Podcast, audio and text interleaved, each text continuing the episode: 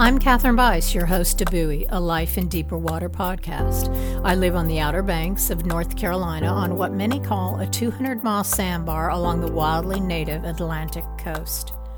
As a nonprofit professional, I had such a heart for bringing resources to underserved youth and artists, New York City, Los Angeles, but the ocean is now my daily muse. So why Buoy? To bear my witness to a seaworthy faith, one witness of God's divine persuasion in our deep blue lives. I seek faith that rocks with resilience. Buoy is rocking on a small, sun drenched platform, spending a few minutes to warm up with the sea lions and navigate a deeper perspective on how our faith is our witness. We all have to swim to it. If you are here to buoy your life in a way only God's swell provides, or your swim brought you to this open water but you're not sure why, we are on the same journey. Hey, thanks for jumping on Buoy today.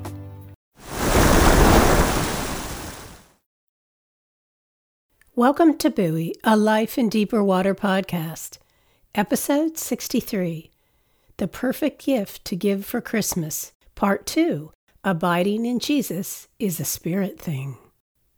Hello, human. Episode 63 is part two of a three episode journey towards celebrating the birth of a baby boy in Bethlehem.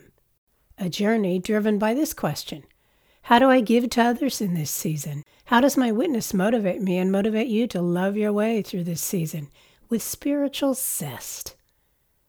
James reminds us of the origin of a perfect gift. James 1:17 Every good and perfect gift is from above, coming down from the Father of the heavenly lights, who does not change like shifting shadows. My affirmations about this season from episode 62, part 1 it is about giving to others what has been given to me. Jesus, the love of Jesus enabled by the Holy Spirit, the fruit of the Holy Spirit, and abundance of all of it. And that is where I am today. This is the buoy I'm sunning on, human. Thanks for being here with me because spiritual transformation brings all the goodness to the table in abundance. It makes giving the perfect gift every time possible. Paul tells us Galatians 5 22 and 23 But the fruit of the Spirit is love, joy, peace, forbearance, kindness, goodness, faithfulness, gentleness, and self control. Against such things there is no law. I learned that the word for fruit is singular, and as I said before, it matters to me. In fact, it is critical to accepting the power of the spiritual transformation we receive in Christ when we believe. The nine attributes Paul names in Galatians 5 characterize what? How we act when we walk in the full character of Christ. Because the fruit of the Spirit represent the fullness of the character of Christ. As a reminder, Vine's expository dictionary tells us that the definition of fruit in Galatians 5:22 is in the singular form suggesting the unity of the character of the Lord as reproduced in them. I pray that Jesus will bury this fruit deep into my subconscious thought, for when I feel like parceling out pieces of the Spirit within me. Jesus is never in part. We don't get a little of him, we get all of him. The fruit of the Spirit is not a fruit of our personality or our upbringing or our chromosomes. We aren't made in our image, we are made in His image. The fruit comes from the Holy Spirit. It is the fruit of the Holy Spirit working in our attitudes, actions, and what I like to think of as spiritual altitude. Not the distance above sea level, rather, the distance above humanity, divinity. Jesus lives in us through the Holy Spirit. The Greek definitions of the fruit provide wisdom to how Jesus walked a perfectly righteous path on earth. I'm sharing here what resonated with me. I encourage you to do this exercise on your own. Read the Greek words and embrace what has a place in your heart. Love, unconditional, seeking the highest good in others in God's image. Love by choice, sustained by will, not the heart. Joy, sourced by status as a child of God. Circumstances prompt us to justify works of the flesh, so others reap the consequences of our frustration. Joy endures. Peace the state of being complete, in a state of what I think of as heart rest, harmony, security, and salvation, a state of wholeness. Forbearance, that I don't bring justification into the relationship, that I don't wave a banner of entitlement. Patient endurance, having the power to exercise revenge, but instead exercise restraint. Kindness, my reserve, my compassion is full, unconditional, and never ending. Repaying evil with good. Kindness is acting for the good of people, regardless of their actions, and expecting nothing in return. Goodness. Wanting for others what Jesus has given me, showing mercy to sinners. Moral excellence or virtue, the best part of anything. Faithfulness, divine persuasion received from God. Sometimes I'm in a space to deeply understand it to be reflecting God's faithfulness, as if a mirror of His image. Gentleness, spiritual sensitivity, not using my own strength for ill gain or self promotion, nonviolence, meekness, Gentleness is a divinely balanced virtue that can only operate through faith, balanced in spirit. And self control. Everything is already resolved for my story. It is not up to me to make it all work out. It's described as strength and mastering one's thoughts and behavior. Doing this exercise has brought me to a new state of mind and heart with three words that join all these attributes together unconditional, unlimited, defended by Christ's sacrifice. I'll return to this.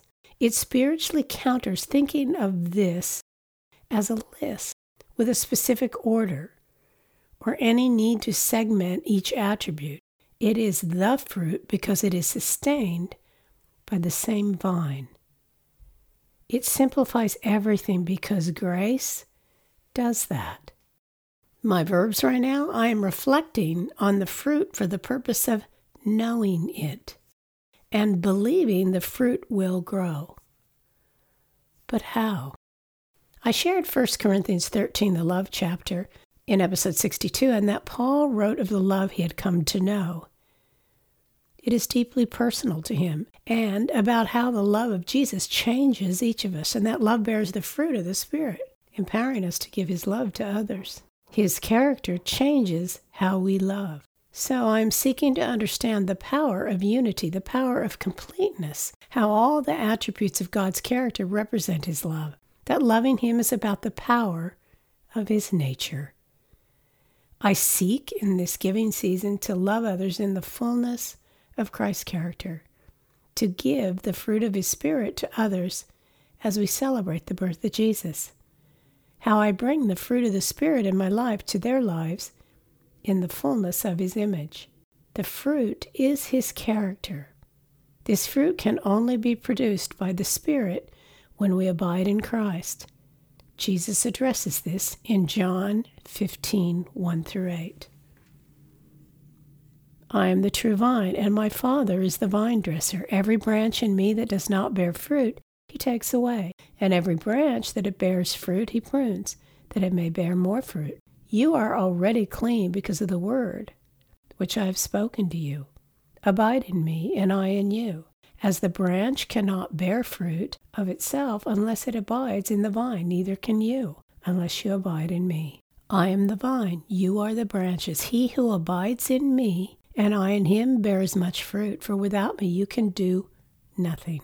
If anyone does not abide in me, he is cast out as a branch and is withered, and they gather them and throw them into the fire, and they are burned. If you abide in me, and my words abide in you, you will ask what you desire, and it shall be done for you. By this my Father is glorified, that you bear much fruit, so you will be my disciples. What does remain in me, abide in me mean? not to depart, to continue to be present, to be held, kept continually, to remain as one, not to become another, or indifferent. Ephesians 4:13 says until we all reach unity in the faith and in the knowledge of the Son of God and become mature, attaining to the whole measure of the fullness of Christ. The vine is complete. We are the branches. When we abide, we glorify the Father. John 15:8.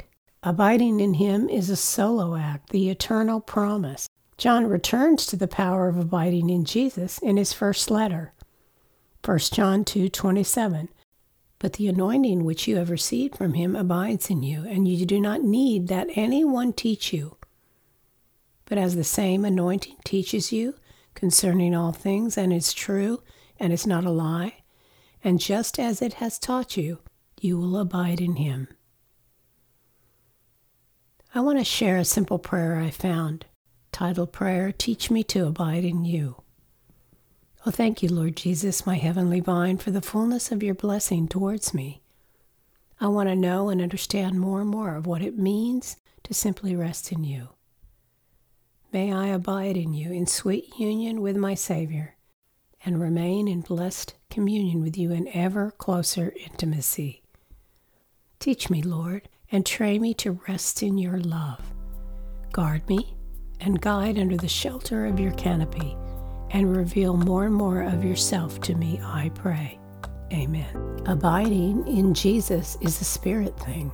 John 1:32 John the Baptist testified saying, I have seen the Spirit descending as a dove out of heaven, and he remained upon him. So here is the spiritual chronology running through my head about Jesus abiding in my life. I'm thinking about verbs. God loved man so much he decided to send his beloved Son. Jesus is born on earth. Jesus is baptized. The dove descends on him, the Holy Spirit. His heavenly Father claims him. This is my Son, in whom I am well pleased. Jesus dies on the cross to answer to the fall of man with a perfect, righteous life on earth. Jesus is resurrected. Jesus knocks. We answer. Jesus gives us the Holy Spirit. And with the Holy Spirit, we abide in Him. And the chronology continues. The Holy Spirit works through our faith. And with this divine faith, we love others. When we abide in Jesus, we are preparing to give others on our Christmas path the good and perfect gift from above. How do I abide in Jesus' love? How do I give good and perfect to others? What does this have to do with celebrating his birth? God shows us why. Jesus shows us how. Episode 64 For God So Loved. I so love. His grace, my gratitude. See you on the buoy.